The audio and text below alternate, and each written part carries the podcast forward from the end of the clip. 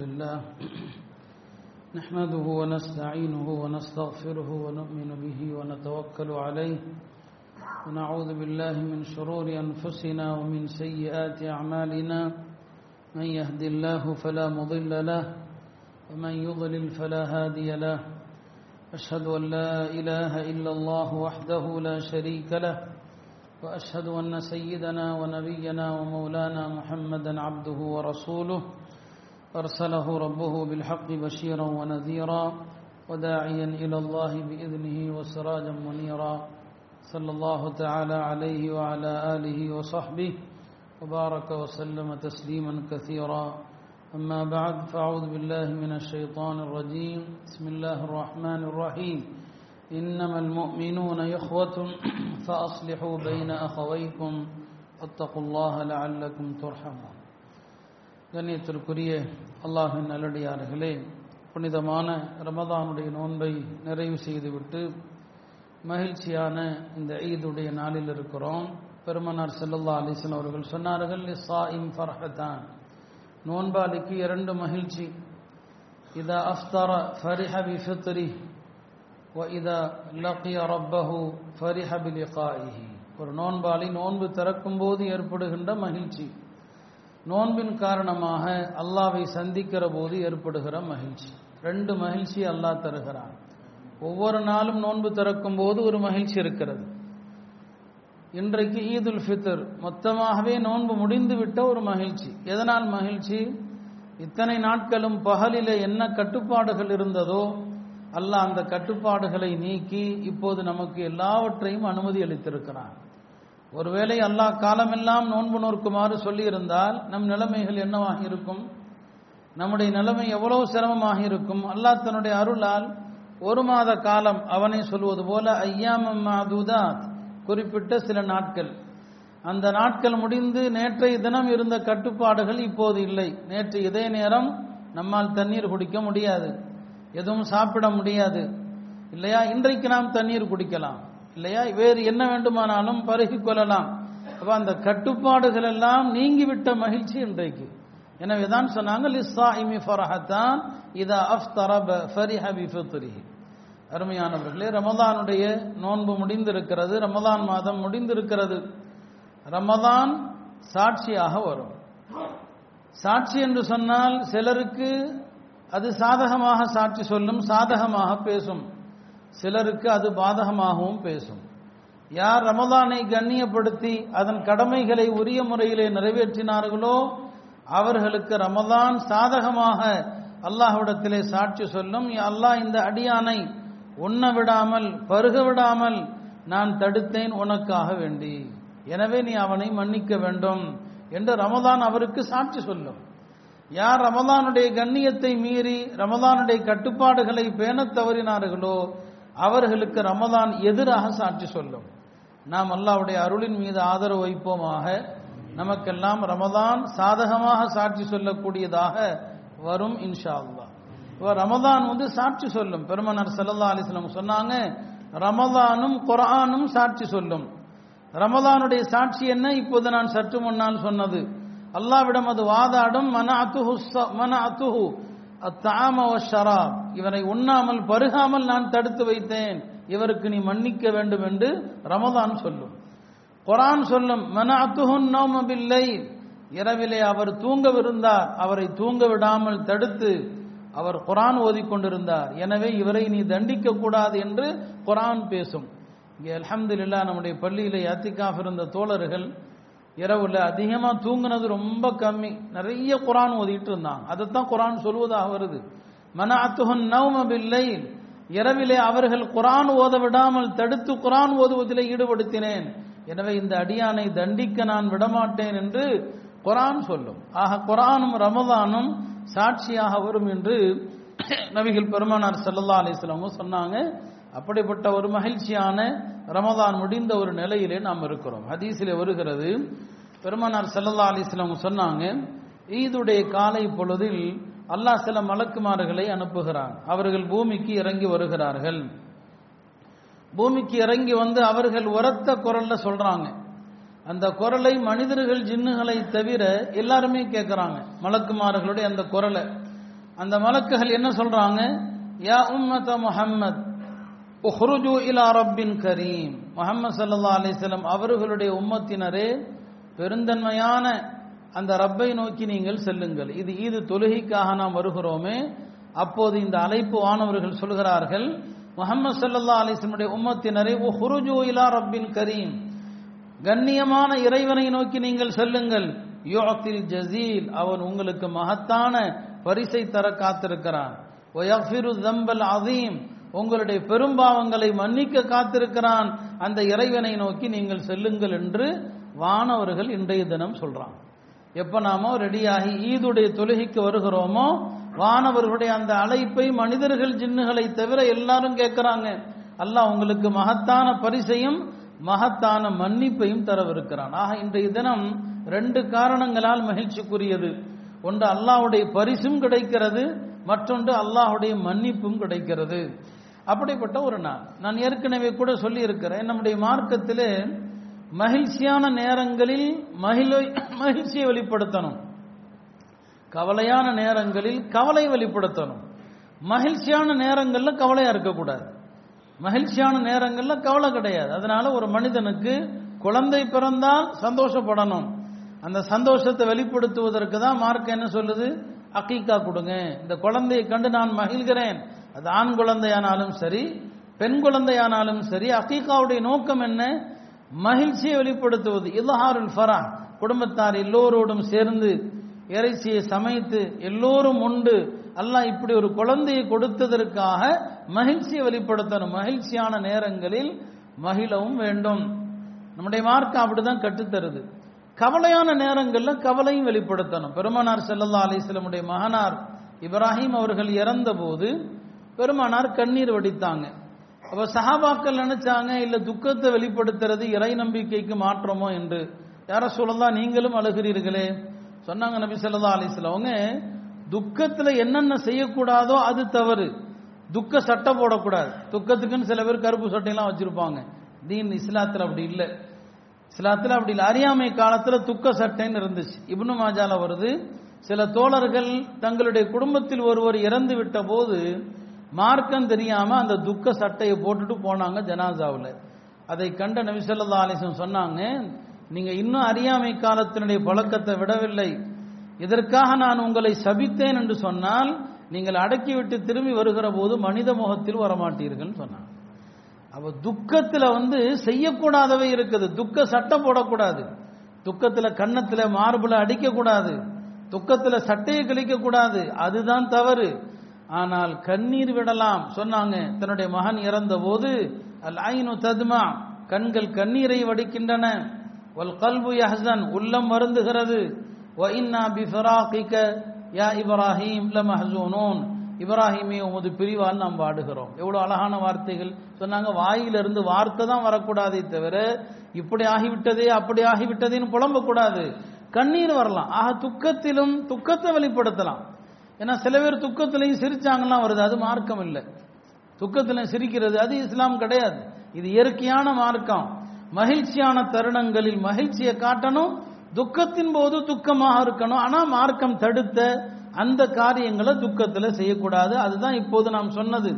ஆக மகிழ வேண்டும் மகிழ்ச்சியான நேரங்களில். ரசூல் சல்லா அலிஸ்லாம் தனக்கு என்ன சந்தோஷம் நடந்தாலும் தோழர்கள்ட்ட மனைவிமார்கள்ட்ட பகிர்ந்துருவாங்க. என்ன சந்தோஷமானாலும் சரி. காலையில ஃபஜ்ர் தொழுதுட்டு சொல்லுவாங்க. ராத்திரி எனக்கு ஒரு குழந்தை பிறந்தது. அந்த சந்தோஷத்தை சொல்லுவாங்க. தன் மனைவி ஆயிஷான்னு அவங்கள்ட்ட போய் சொல்லுவாங்க. இப்படி ஒரு சம்பவம் நடந்துச்சு தெரியுமா உனக்கு? எல்லா மகிழ்ச்சியான விஷயங்களையும் மனைவியரிடத்திலும் பகிர்வாங்க தோழர்களிடத்திலும் பகிர்வாங்க. நாம மகிழ்ச்சிகளை மனைவியரிடத்துல பகிர்வதே கிடையாது. நண்பர்கள்ட்ட பகிர்றோம். இது வாரக்கு எல்லாருக்கும் சொல்றீங்க. யாராவது பொண்டாட்டிக்கு சொல்லியிருக்கீங்களா இது வாரக்குன்னு சொல்லி?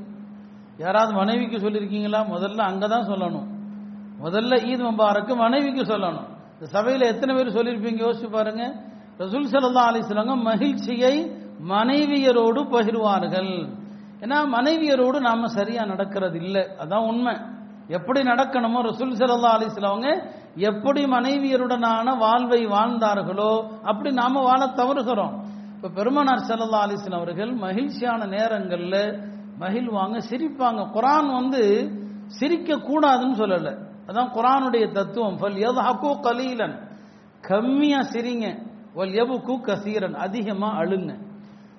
இன்னைக்கு உலகம் என்ன சொல்லுது? சிரிங்க சிரிங்க சிரிச்சுட்டே இருங்கன்னு சொல்லுது. பைத்தியமா தான் போவான் அப்படி சிரிச்சா. குரான் சொல்லுது சிரிக்க வேண்டிய இடத்துல சிரிக்கணும். மகிழ்ச்சியை வெளிப்படுத்த வேண்டிய இடத்துல மகிழணும். அப்ப ரசூல் சல்லா அலிஸ்லாம் அவர்களும் அந்த மாதிரி நேரங்களில் ரொம்ப சந்தோஷப்படுவாங்க. மகிழ்ச்சியான நேரங்களில் ரொம்ப ரொம்ப நல்ல செய்திகளை கேட்டா பெருமானார் செல்லல்லா அலிஸ்லாம் அவர்கள் மகிழ்ச்சி அடைவாங்க. நல்ல கனவை கண்டா சந்தோஷப்படுவாங்க. காலையில சொல்லுவாங்க ராத்திரி நான் இப்படி ஒரு அழகான கனவு கண்டேன். அதனாலதான் அன்றைக்கு நான் ஏத்திகாஃப் இருக்கிற தோழர்கள்ட்ட சொன்னேன். நல்ல கனவு கண்டா மூணு சுண்ணத்து இருக்குது.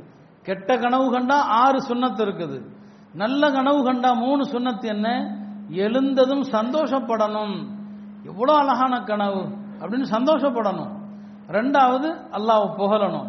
மூணாவது நல்ல கனவை நமக்கு பிரியமானவர்கள்ட்ட தவிர யார்ட்டையும் சொல்லக்கூடாது. விரும்பத்தகாத நபர்கள்ட்ட சொல்லக்கூடாது. அவன் நல்ல கனவையும் சோக கனவா மாத்தி விளக்கம் சொல்லி போடுவான். அதனால சொல்லக்கூடாது. அப்ப ரசூல் சல்லா அலிஸ்லாம் அவர்கள் மகிழ்ச்சியான நேரங்களில் மகிழ்ச்சியை காட்டுங்க மகிழ்ச்சியை வெளிப்படுத்துங்கன்னு சொன்னாங்க ஈதுடைய நாள் அப்படிப்பட்ட நாள் தான் அதனாலதான் பெருமானார் செல்லல்லா அலிஸ்லாம் அவர்கள் மற்ற நாட்களுடைய சில கட்டுப்பாடுகளை ஈதுடைய நாட்களை நீக்கினாங்க. அழகான பாடல்கள் படிக்கலாம். இந்த ஈதுடைய நாட்களில் தஃப் அடிக்கலாம். ஈதுடைய நாட்களில் விளையாட்டுகள் விளையாடலாம். இதற்கெல்லாம் நபிசல்லா அலிஸ்லாம் அவர்கள் தாராளமாக அனுமதி கொடுத்தாங்க. இது யூத கிறித்தவம் அல்ல.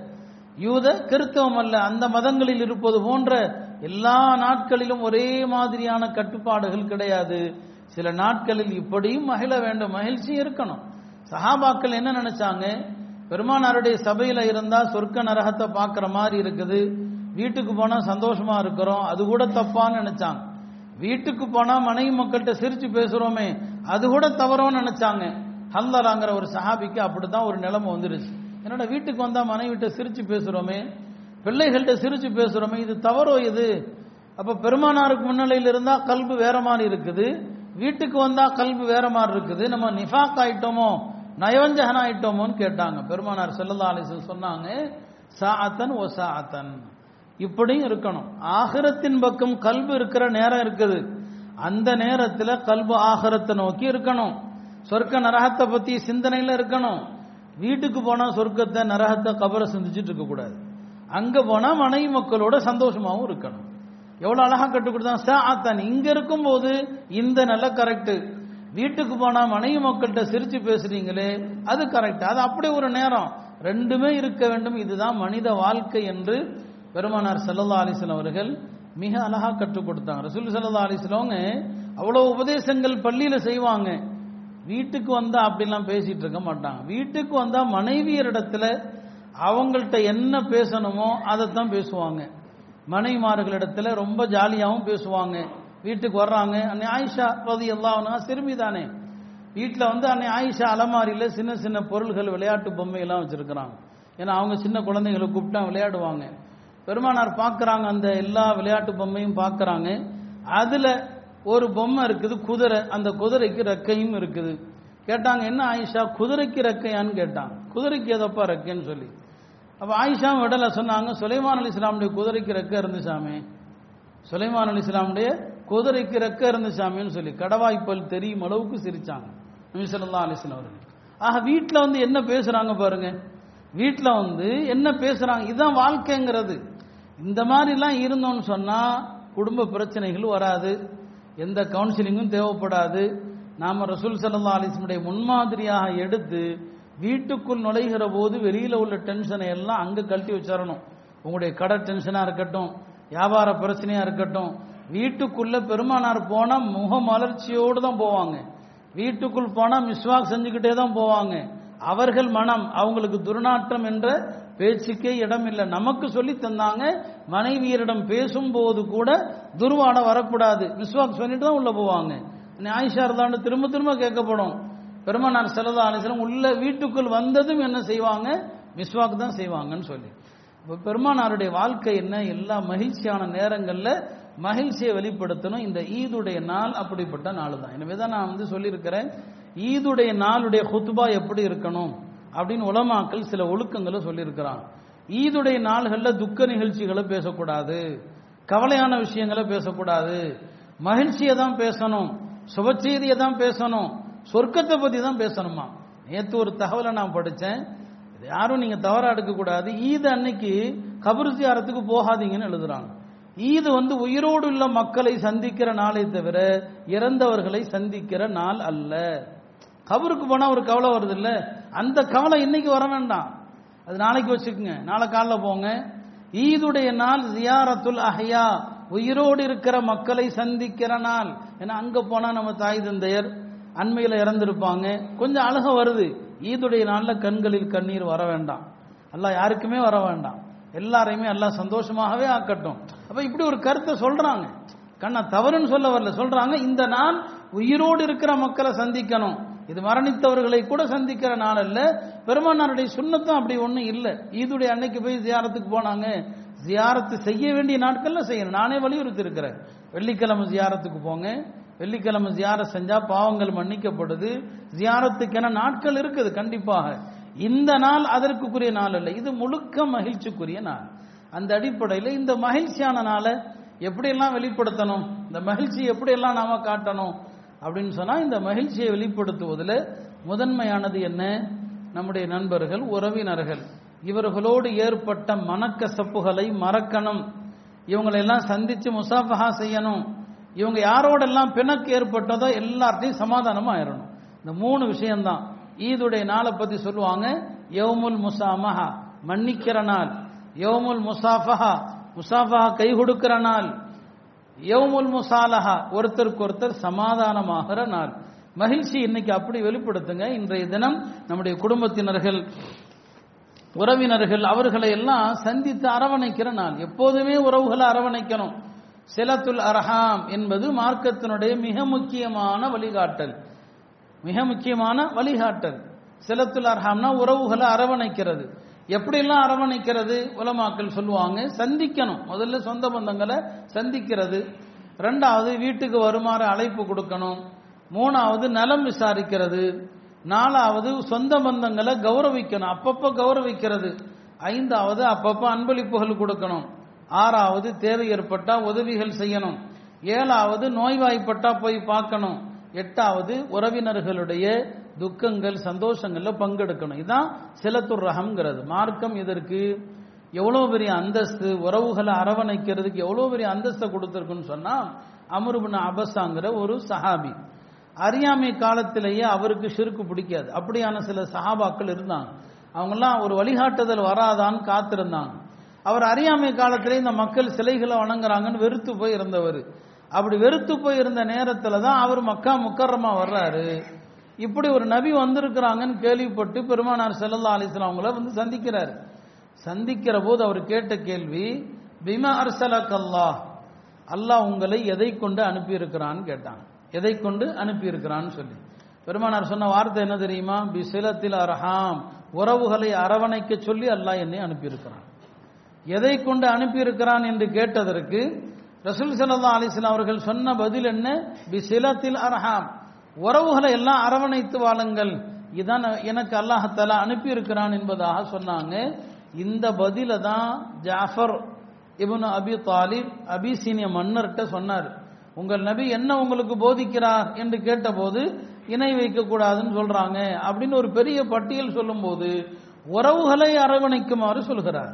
அப்போ உறவுகளை அரவணைப்பது குரான்ல ஹதீஸ்ல அவ்வளவு வலியுறுத்தப்பட்ட ஒரு காரியம். அபு தல்ஹாங்கிற ஒரு சஹாபி அவர் திருமறையினுடைய இந்த வசனம் இறங்கிய போது லன் தனாலுல் பிர் ஹத்தா துன்ஃபிகு மிம்மா நீங்கள் விரும்பக்கூடியவற்றிலிருந்து செலவு செய்யாத வரை நீங்கள் நன்மையை பெற முடியாது. நீங்க விரும்புற பொருள் அதை கொடுக்கணும்.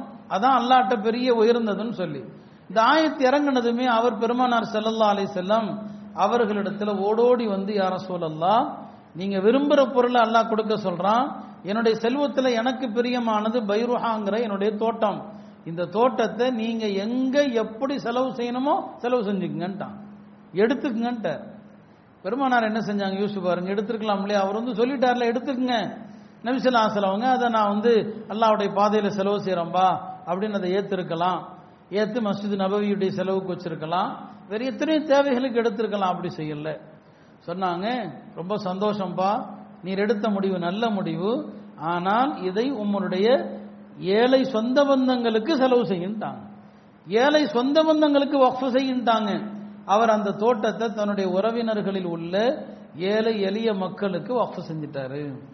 பாருங்க அவர் மார்க்கத்திற்காண்டி கொடுக்கிறேன்னு சொல்ற நேரத்தில் கூட பெருமானார் செல்லல்லா அலிஸ்லாம் அவர்கள் இல்ல வேண்டாம் நீங்க ஏழைகளுக்கு கொடுங்க சொந்த பந்தங்களுக்கு கொடுங்கன்னு சொன்னாங்க. அமருபுனு தீனார் என்று அறிஞர் சொன்னாங்க உலகத்திலேயே ஒரு மனிதன் நடக்கிற நடைகள்ல ரெண்டு நடைகள் தான் புனிதமானது நன்மை மிக்கது. ஒன்று தொழுகைக்காக நடந்து வருகிற நடை. தொழுகைக்கு நடந்து வர்றீங்க இல்லையா? இந்த நடை புனிதமானது. இன்னொன்று என்னன்னு தெரியுமா? உறவினர்களை சந்திப்பதற்காக நடந்து போறீங்களே. உறவினர்களை சந்திப்பதற்காக கால்களை எடுத்து வைக்கிறீங்களே. இந்த நடை இந்த ரெண்டும் தான் உலகத்துல பாக்கியமிக்க நன்மை மிக்க நடைன்னு சொன்னான் நாம செய்யக்கூடிய அல்லாவுக்கு பொருத்தமான வணக்கங்கள்ல எல்லா வணக்கத்திற்கும் உடனே உலகத்துல கூலி உண்டுன்னு சொல்ல முடியாது. உலகத்துல உடனே கூலியை நீங்க எதிர்பார்க்கிற ஒரு வணக்கம் இருக்குன்னா உறவுகளை அரவணைக்கிறதா உறவுகளை அரவணைத்தால் அதற்கான பலனை நீங்க உடனே பார்க்கலாம்.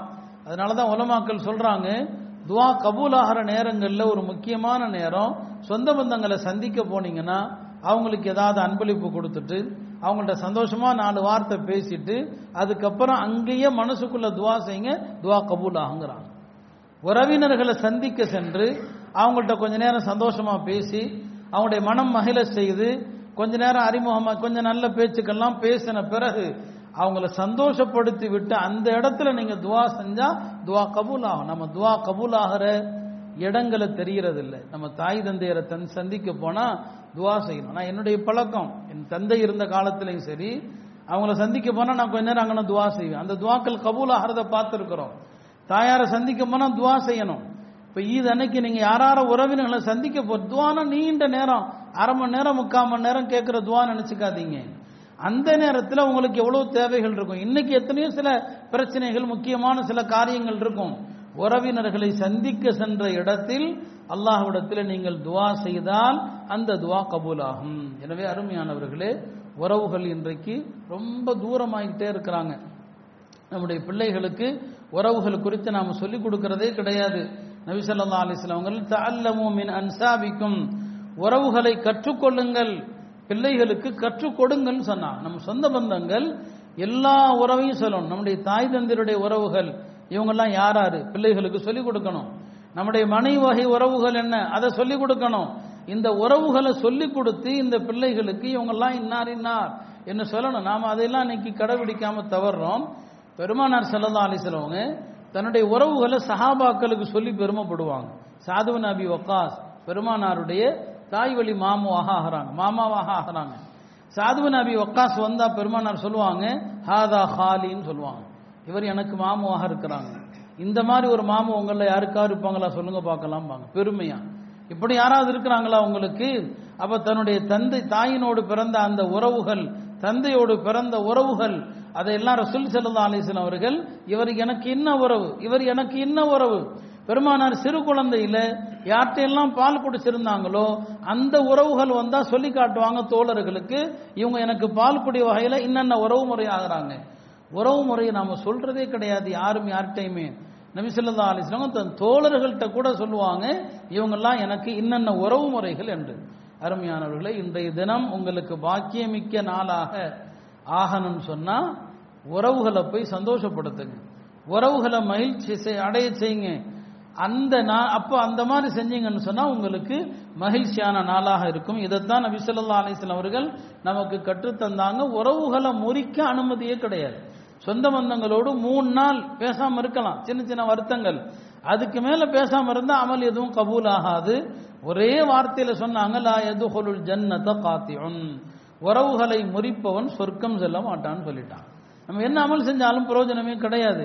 உறவுகளை அரவணைத்து வாழ்ந்தால் அந்த ஊருக்கு வர வேண்டிய அதாபை கூட எல்லாம் தடுத்துருவான். இந்த ஊர்ல உறவுகளை அரவணைத்து வாழக்கூடிய மக்கள் இருக்கிறாங்க. எனவே சொந்த பந்தங்கள்ல பிணக்கு இருந்தா அதையெல்லாம் இன்னைக்கு சரி செய்யுங்க. சமாதானம் பண்ணுங்க. நான் ஓதிய ஆரம்பத்தில் ஓதிய வசனத்தில் அல்லாஹ் சொல்வது போல இன்னமல் மோமினோன இஹ்வத்துன். மோமின்கள் எல்லாம் சகோதரர்கள். அகவைக்கும் சகோதரர்களுக்கு மத்தியில இணக்கத்தை சகோதரர்களுக்கு மத்தியில சமரசத்தை ஏற்படுத்துங்க. எந்த சொந்த பந்தத்தோடு என்ன மன வருத்தம் ஏற்பட்டிருந்தாலும் அல்லாவுக்காக அவற்றை எல்லாம் மறந்து அவங்கள போய் சந்தித்து முசாஃபா செய்து அவங்களுடைய மனதை குளிரச் செய்யுங்க. அஹப்புல் அமாலி இல்லல்லா அல்லாவிடத்தில் அமல்களில் சிறந்தது சுரூருன் துதுகிலுஹூஃபி கல்வி முஸ்லீம். ஒரு முஸ்லீமுடைய உள்ளத்திலே நீங்கள் கொண்டு சேர்க்கிற மகிழ்ச்சி தான் அமல்களில் சிறந்தது. அந்த சிறந்த அமலை இன்னைக்கு செஞ்சீங்க உங்கள் வாழ்க்கை போகிற பாக்கியம் மிக்க நாள் தான். என்னைக்கு நான் உறவுகளை சந்திக்க மாட்டேன் நான் அவனெல்லாம் பார்க்க மாட்டேன் என்று நீங்கள் வரட்டு பிடிவாதத்தில் இருந்தீங்கன்னு சொன்னால் உங்களுடைய நோன்பு வேஸ்ட்டு நீங்கள் ரமதானில் செய்த தர்மங்கள் வேஸ்ட்டு வேறு என்னென்ன அமல்கள் செஞ்சீங்களோ அத்தனை அமல்களும் வீணா போயிடுது. இந்த உறவு முறை என்பது மார்க்கம் அவ்வளவு மதிக்கிறது. அல்லாவிடத்துல இந்த உறவு முறை வந்து அல்லாட்ட சண்டை போடும். எல்லாம் என்னை அரவணைத்தவனை நீ அரவணைக்க வேண்டும். என்னை வெட்டி விட்டவனை நீயும் வெட்டிவிட வேண்டும். பெருமானார் வந்து சஹாபாக்களுக்கு வசியத்து செய்வாங்க. ஒவ்வொரு சஹாபிக்கு ஒவ்வொரு வசியத். சிலருக்கு துஹாத்துலுன்னு சொல்லுவாங்க. சிலருக்கு தூங்குறதுக்கு முன்னால வித்திருத்தலும்பாங்க சிலருக்கு மாசம் மூணு நோம்பு வைமுன்னு சொல்லுவாங்க. அதில் அபூதர் ரதி அவர்களுக்கு பெருமானார் ஏழு வசியத்து செஞ்சாங்க. அந்த ஏழு வசியத்துல ஒரு வசியத்து என்னன்னா உறவுகள் உன்னை வெட்டினாலும் நீ அரவணைத்து வாழ வேண்டும். உறவுகளை நீ அரவ அவங்க எப்படி நாள் நடக்கட்டும்? பின்னால் அவங்க உன்னை பத்தி என்ன வேணாலும் பேசட்டும். நீ அவர்களுடைய உறவை விட்டுவிட வேண்டாம். உறவுகளை நீ அரவணைத்து வாழ்ந்தால் அல்லாஹ் உன்னை அரவணைத்துக் கொள்வான். அருமையானவர்களே இன்னைக்கு நிறைய நோய்கள் இந்த நோய்களுக்கெல்லாம் காரணம் என்ன தெரியுமா? குடும்பங்கள்ல மகிழ்ச்சி கிடையாது. உள்ளங்கள் பூரா பிணங்கி போய் கிடக்குது. உள்ளங்கள்ல வெறுப்பு நிறைஞ்சு கிடக்குது. உள்ளங்கள்ல ஒருத்தருக்கு ஒருத்தர் பாசம் இல்லாத நிலை நிறைஞ்சு போய் கிடக்குது. இந்த உள்ளங்களில் பாசம் என்னைக்கு எடுபட்டு போகுதோ அல்லாஹத்தாலா நோய்கள் மருத்துவமனைகளை கொண்டு சோதிப்பான். இன்னைக்கு எல்லா ஹாஸ்பிட்டல்லையும் நம்ம மக்கள் புர்கா எங்க பார்த்தாலும் புர்காவா தான் கூட்டமாக தான் இருக்குது. மருத்துவமனைகள் மருந்து மாத்திரைகளோடு நம்முடைய வாழ்க்கை சொந்த பந்தங்களுடைய இந்த பிரிவினையும் அதற்கு ஒரு காரணம். அதனால இந்த நோய்கள் பலா முசீபத்துகள் இதெல்லாம் நீங்கணும்னு சொன்னா மற்ற எந்த அமலை விட உறவுகளுக்கு முக்கியத்துவம் கொடுங்கள். அந்த வகையில் இந்த நாளில் நீங்கள் செய்யக்கூடிய ஃபித்ரா என்கிற தர்மங்கள் சதகத்துல் ஃபித்ர் என்கிற ஒரு அழகான தர்மத்தை பெருமனார் செல்லல்லா அலிஸ்லாம் அவர்கள் கடமையாக்கினார்கள். இதை கடமையாக்கிய நோக்கம் துஹரத்தன் லிசாயின் மினல் லகவி ஒரு ரஃபத். நோன்புல நமக்கு ஏற்பட்ட சின்ன சின்ன பிழைகள் ஏற்பட்டிருக்கும். அதுக்கெல்லாம் பரிகாரம் தான் இந்த சதகத்துல் ஃபித்ர் அப்படிங்கிறது. இல்லையா? அதே மாதிரி ஏழை எளிய மக்கள் எல்லாம் இன்னைக்கு கஷ்டப்படக்கூடாது. நீங்க மற்ற ஏழைகளுக்கு தர்றதை விட உங்க சொந்த பந்தத்தில் உள்ள ஏழைகள் அவர்களுக்கு இந்த ஃபித்ரா என்கிற சதகத்துல் ஃபித்ர் என்கிற இந்த தர்மத்தை உறவுகளுக்கு கொடுங்க. உறவுகளுக்கு தான் பெருமானார் முக்கியத்துவம் கொடுப்பாங்க. ரெண்டு கூலி கிடைக்கும். மார்க்க இந்த அளவுக்கு சொல்லுது கணவன் மனைவிங்கிற உறவு கூட ஒரு மனைவி பணக்காரியா இருந்து கணவன் ஏழையா இருந்தா அந்த ஏழை கணவனுக்கு மனைவி தர்மம் செய்யலாம். உபரியான தர்மம் செய்யலாம். கடமையான ஜக்காத்து விஷயத்துல கருத்து வேறுபாடு இருக்குது. மனைவி நல்ல வசதி. கணவர் பாவம் கஷ்டப்படுறார். இவனு மசூத் ரதியுல்லான் அவர்கள் பெருமானாருடைய தோழர்கள்ல ஒரு அப்பாவி சஹாபி. அவங்களுடைய உடலும் அப்படிதான் இருந்துச்சு. அவரால் சம்பாதிக்க முடியாது. அவங்க மனைவி ஜெயினப். அவங்க மனைவி ஜெயினப். அவங்க சம்பாதிப்பாங்க. ஹதீஸ்ல வருது. வீட்டில் உட்காந்து தொழில் செய்வாங்களாம். யாரு? ஜெயினப் ரதியுல்லானா பெருமானாருடைய மனைவி ஜெயினப் அல்ல. இவனு மசூத் ரதியுல்லானுடைய மனைவி ஜெயினப் வீட்டில் உட்காந்து கைத்தொழில் செய்வாங்க. அவங்கள்ட்ட வீட்டில் உட்காந்து தொழில் செஞ்சு கொஞ்சம் காசு சேர்ந்துருச்சு. தர்மம் செய்யணும்னு நினைக்கிறாங்க. தர்மம் செய்யணும்னு சொல்லி. யோசிச்சு பார்க்குறாங்க நம்ம கணவரே கஷ்டப்படுறாரு பாவம். அவர்கிட்ட ஒன்றும் இல்லை. அவருக்கே கொடுத்தா என்ன? பெருமானார் செல்லல்லா அலிஸ்லாம் அவங்கள்ட்ட வந்து அனுமதி கேட்குறாங்க வீட்டுக்குள்ளே வரலாமான்னு சொல்லி ஜெயினப் வந்திருக்கிறேன் என்று. பெருமானாரிடம் சென்று சொல்லப்படுது ஜெயினப் வந்திருக்கிறாங்க. பெருமானார் கேட்குறாங்க எந்த ஜெயினவு ஏன்னா மதியனால நிறைய ஜெயினவு இருக்கிறாங்க. இவனு மசூதிரி மனைவி வந்திருக்கிறேன்னு சொல்லி. என்ன விஷயம்னு கேட்டாங்க? நான் சம்பாதிச்சு என் கையில் காசு இருக்குது. பெண்கள் சம்பாதிக்கலாம். மார்க்க வரம்புகளுக்கு உட்பட்டு அவங்க வீட்டில் உட்காந்து சம்பாதிச்சாங்க. வெளியில போகல. வீட்டில் உட்காந்து சில பொருள்களை செஞ்சு சம்பாதிச்சாங்க. என் கையில காசு இருக்குது. என் கணவருக்கு நான் தர்மம் செய்யலாமா? சொன்னாங்க லக்கி அஜரான். உனக்கு ரெண்டு கூலி கிடைக்கும். தர்மம் செய்த கூலியும் கிடைக்கும். உன் கணவன் என்கிற உறவை மதித்த கூலியும் கிடைக்கும் சொன்னாங்க. ஒரு ஏழை பணக்கார மனைவி ஏழை கணவனுக்கு கொடுத்தாலே நன்மைன்னு சொன்னா மற்ற சொந்த பந்தங்கள் நம்முடைய சகோதரர்கள் ஒன்று விட்ட சிறிய தந்தை பெரிய தந்தை மக்கள் இப்படி எத்தனையோ உறவுகள் தாய் வழி தந்தை வழி உறவுகள் இருக்கிறாங்க. எவ்வளவு கஷ்டத்தில் இருக்கிறாங்க எத்தனை தேவைகள் இருக்கிறாங்க. நம்ம அவங்கள விட்டுட்டு யாராருக்கோ கொடுத்துட்டு இருக்கிறோமே. அதுக்காக ரோட்டில் வரக்கூடியவங்களுக்கு கொடுக்க வேணாம்னு சொல்லலை. முதன்மை யாருன்னா இவங்க தான் இந்த சொந்தங்கள். இவங்களுக்கு கொடுத்தீங்கன்னு சொன்னா நீங்க கேட்கிற எல்லா துவாக்களும் கபூல் ஆகும் துவா கபூல் ஆகிற ரகசியத்தை அல்லாஹ் அதுல தான் வச்சிருக்கிறான். அதனால அருமையானவர்களே இன்றைய தினத்தினுடைய தர்மங்கள் ஃபித்ராக்கள் எல்லாம் சொந்த பந்தங்களுக்கு கொடுங்க. ஒரே பொருளை எல்லாருமே கொண்டு வாங்கி கொட்டுறது நம்ம ஊர்ல கோவிச்சுக்க கூடாது. எல்லாருமே ஸ்வீட் பாக்கெட் பைய கொண்டு போய் தள்ளுறது. அது வீணாத்தானே போகுது. ஒருத்தர் ஸ்வீட் பாக்கெட் கொடுத்தா ஒருத்தர் பணமா கொடுங்க. ஒருத்தர் அவங்களுக்கு தேவையான வேறொரு மளிகை பொருளாக கொடுங்க.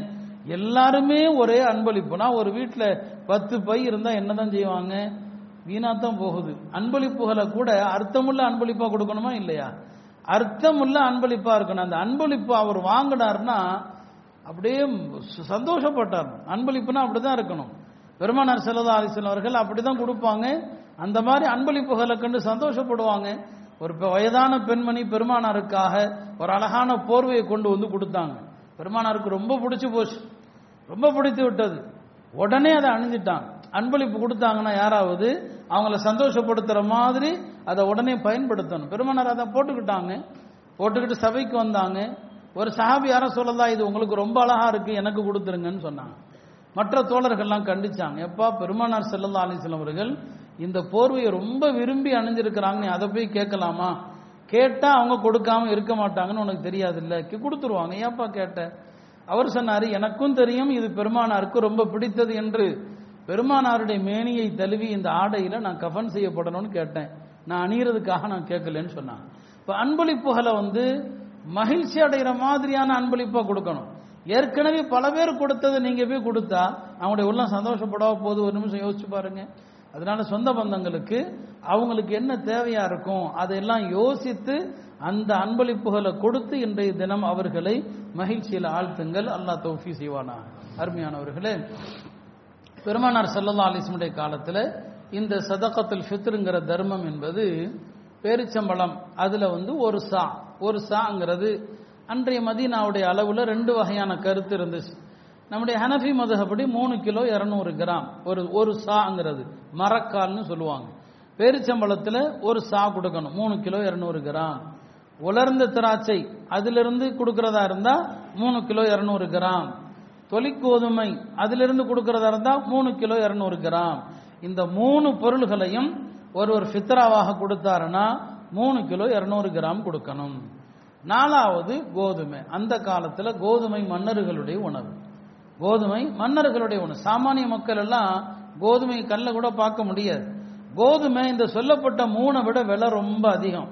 அதனால என்ன பண்ணாங்க? மத்ததுல ஒரு மரக்கால் கொடுத்தா கோதுமையில பாதி ஆக்கிருங்க. மூணு கிலோ இரநூறு மூணு இரநூறு ஒன்னு அறநூறு ஆக்கிருங்கன்னாங்க. ஒன்னு அறநூறு கொடுத்தாங்க இது பெருமானாருடைய காலத்துல கோதுமை பேரிச்சம்பழத்தை விட உலர்ந்த திராட்சையை விட தொலிக்கோதுமையை விட உயர்ந்திருந்துச்சு. அதுல பாதி கொடுக்க சொன்னாங்க. இப்போ நாம் வாழுகிற இந்த காலகட்டத்தில் கோதுமை ரொம்ப விலை கம்மி. அதில் ஒரு கிலோ அறநூறு கிராம் தொண்ணூறுரூவா போட்டிருக்கிறாங்க. இதில் என்ன பிரயோஜனம் இருக்க போகுது? வடநாட்டில் ஒரு நல்ல பழக்கம் என்னன்னா இந்த வருஷம் நானே செய்யணும்னு நினச்சேன். எனக்கு அதற்கான அவகாசம் இல்லாமல் போயிடுச்சு. வடநாட்டில் என்ன பண்ணுறாங்க பள்ளிவாசலில் இந்த நாளுடைய பொருளை இன்றைய மதிப்பில் எழுதி போட்டுடுறாங்க. கோதுமை மூணு கிலோ அதாவது பேரிச்சம்பளம் மூணு கிலோ இரநூறு கிராம். இன்னைக்கு எவ்வளோ மதிப்பு? தொள்ளாயிரம் ரூபா. உலர்ந்த திராட்சை இன்னைக்கு எவ்வளவு மதிப்பு? இத்தனை ரூபா. தொலிக்கோதுமை இன்னைக்கு வந்து மூணு கிலோ இரநூறு கிராம் இருநூத்தி ஐம்பது ரூபா. கோதுமை அதையும் எழுதி போட்டிருக்கிறாங்க. அங்க இன்னைக்கு எழுபத்தஞ்சு ரூபா. இந்த நாளில் எதை வேணாலும் கொடுங்க விலை உயர்ந்ததை கொடுங்க அப்படின்னு அவங்க போட்டுறாங்க உங்க விருப்பம்னு சொல்லி. இப்ப நீங்களும் யோசிச்சு பாருங்க குறைஞ்சபட்சம் தொலிக்கோதுமையினுடைய விலை மூணு கிலோ இருநூறு கிராம் இருநூத்தி ஐம்பது ரூபா. ஒரு இருநூத்தி ஐம்பது ரூபாயாவது கொடுங்க. தொண்ணூறு ரூபாங்கிறது இன்றைய மதிப்புல ஒரு மனிதனுடைய ஒரு டீ செலவுக்கு கூட உதவாது. ரெண்டு டீ குடிச்சா முடிஞ்சு போயிடும். அந்த அளவுக்கு தான் ஒரு ஒரு அற்ப காசு. அதனால இந்த நாலு பொருள்களும் பெருமானாருடைய காலத்தில் இருந்துச்சு. மூணு பொருள்களும் கொடுக்கறது எவ்வளோங்க ஒரு சா மூணு கிலோ இரநூறு கிராம். கோதுமை அன்னைக்கு விலை அதிகமாக இருந்ததுனால அதில் பாதியாக ஆக்குனாங்க. இப்போ நம்ம காலத்தில் அப்படியே மாறி இருக்குது. பெருச்சம்பளத்தினுடைய விலை அதிகம். உலர்ந்த திராட்சையினுடைய விலை அதிகம். தொலிக்கோதுமையினுடைய விலை அதிகமாக இருக்குது. விலை அதிகமாக உள்ளதை கொடுங்க. அப்படி இல்லைன்னு சொன்னா நீங்க சாப்பிடுற அரிசி உங்க வீட்டில் என்ன அரிசி சாப்பிடுவீங்களோ சாதாரணமா அதுல மூணு கிலோ இருநூறு கிராம் ஒரு கிலோ அரிசியினுடைய நிலை என்னங்கிறத பார்த்து அந்த கணக்கில் நீங்க என்ன செஞ்சீங்க? தர்மமாக கொடுத்தீங்கன்னு சொன்னா ஒப்புக்கொள்ளப்பட்ட தர்மம் ஆயிடும் ஈது தொழுகைக்கு முன்னால இந்த தர்மத்தை கொடுப்பது பெருமானார் செல்லல்லா அலிசனுடைய சுண்ணத்தாக இருக்கிறது. ஈது முடிஞ்சு கொடுத்தோம் அந்த தர்மத்திற்கு நன்மை இல்லை. ஈது தொழுத பிறகு கொடுத்தா நன்மை இல்லைன்னு வருது. அதற்கு எந்த நன்மையும் கிடையாது. ஈது தொழுகைக்கு முன்னால கொடுக்கணும். எனவே தொழுகைக்கு முன்னால யார் பார்த்து இந்த தர்மத்தை நிறைவேற்ற முடியுமோ உங்களுக்காக வீட்டில் உங்க பொறுப்புல இருக்கிற மனைவி பிள்ளைகள் எல்லாருக்காகவும் கொடுக்கணும். உங்க பொறுப்புல தாய் தந்தையர் இருந்தா அவங்களுக்காண்டியும் கொடுக்கணும். நீங்க யாரையெல்லாம் செலவு செய்து பராமரித்து வருகிறீர்களோ சுருக்கமாக சொல்ல போனா அதான். நீங்க யாரையெல்லாம் செலவு செய்து பராமரித்து வருகிறீர்களோ அவர்கள் அத்தனை பேருக்காக வேண்டியும் இந்த சதக்காவை கொடுக்கணும். பெருமானாருடைய காலத்தில் அடிமைகள் இருப்பாங்க. அடிமைகளை எஜமானர்கள் பராமரிக்கணும். அந்த அடிமைகளுக்கும் ஃபித்ரா கொடுக்கணும் எஜமான். அதுவும் ஹனஃபி மதவில் அந்த அடிமை காஃபிரா இருந்தாலும் சரிதான். அப்ப நீங்க யாரையெல்லாம் செலவு செய்து பராமரித்து வருகிறீர்களோ அவர்கள் அத்தனை பேருக்காக வேண்டி ஒரு தலைக்கு இவ்வளவு என்று கணக்கிட்டு இந்த தர்மத்தை கொடுக்க வேண்டும். எல்லாம் அல்லாஹ் அதையும் முறையாக நிறைவேற்றி நம்மிடமிருந்து கபூல் செய்வானாக. இந்த நாள் தக்பீருடைய நாள். அல்லாஹாலா ஒலி துக்கபீருல்லாஹ் அலாமா ஹதாக்கும். அல்லாஹ் உங்களுக்கு ஹிதாயத்தை கொடுத்ததற்காக அவனை துதித்து தக்பீர் செய்யுங்கள் நம்முடைய வாழ்க்கையே தக்பீர் தான். குழந்தை பிறந்ததும் அல்லாஹ் அக்பர் தான். மனுஷன் மூத்தானதும் மையத்தை வச்சுக்கிட்டு அல்லாஹ் அக்பர் தான் சொல்றோம் இல்லையா? பிறக்கும் போதும் தக்பீர் இறக்கும் போதும் தக்பீர். இல்லை எல்லா நிலைகளிலும் தக்பீர் தான். அது உணர்த்துவது என்ன? உலகத்தில் எந்த சக்தியும் வீழ்த்த முடியாத சக்தி கிடையாது. வீழ்த்த முடியாத பவர் என்று உலகத்தில் எதுவும் இல்லை. அப்படியெல்லாம் வீழ்த்த முடியாத சக்தி என்று சொன்ன எல்லோருமே அழிந்தார்கள் மாண்டார்கள். அது ஃபிரௌனாக இருக்கட்டும் ஹாமானாக இருக்கட்டும் நம்ரூதாக இருக்கட்டும் வரலாற்றிலே எங்களை யாராலும் அசைக்க முடியாது என்று சொன்ன அத்தனை பேரும் மாண்டாங்க. ஒவ்வொரு காலகட்டத்திலும் எத்தனையோ வல்லரசுகள் தங்களை சாய்க்க முடியாத அரசு என்று மாறுதட்டி கொண்டன. இல்லையா? ஆங்கிலேயர்கள் பிரிட்டிஷார்கள் உலகம் பூரா தங்களுடைய காலனி ஆதிக்கத்தை நிறுவனாங்க. மமதையில பேசினாங்க. இந்த உலகத்துல வந்து சூரியன் உதிக்கிற இடங்களிலெல்லாம் அதாவது பிரிட்டிஷ் காலனி ஆதிக்கத்தில் சூரியன் மறைவதே இல்லைன்னு சொன்னாங்க. என்ன அர்த்தம்? எல்லாமே எங்க காலனி ஆதிக்கத்தில் இருக்குன்னு சொன்னாங்க. என்ன ஆச்சு? இருநூறு வருஷம் தான் தாக்கு பிடிக்க முடியல. எல்லா நாட்டையும் விட்டுட்டு ஓடுனாங்க. அப்ப அல்லாவுடைய சக்திக்கு முன்னால எந்த சக்தியும் இல்லை. இன்னைக்கு உலகத்துல நான் தான் சூப்பர் பவர் என்று ஆட்டம் போடுகிற சக்தி யூத சக்தி. எங்களை மிஞ்ச எந்த சக்தியும் கிடையாது. இதையெல்லாம் கண்டு மிரளாமல் இருக்கணும். எந்த சக்தியும் அப்படி இல்லை. அல்லாஹ் அக்பர். அல்லாஹ் ஒருவன் தான்.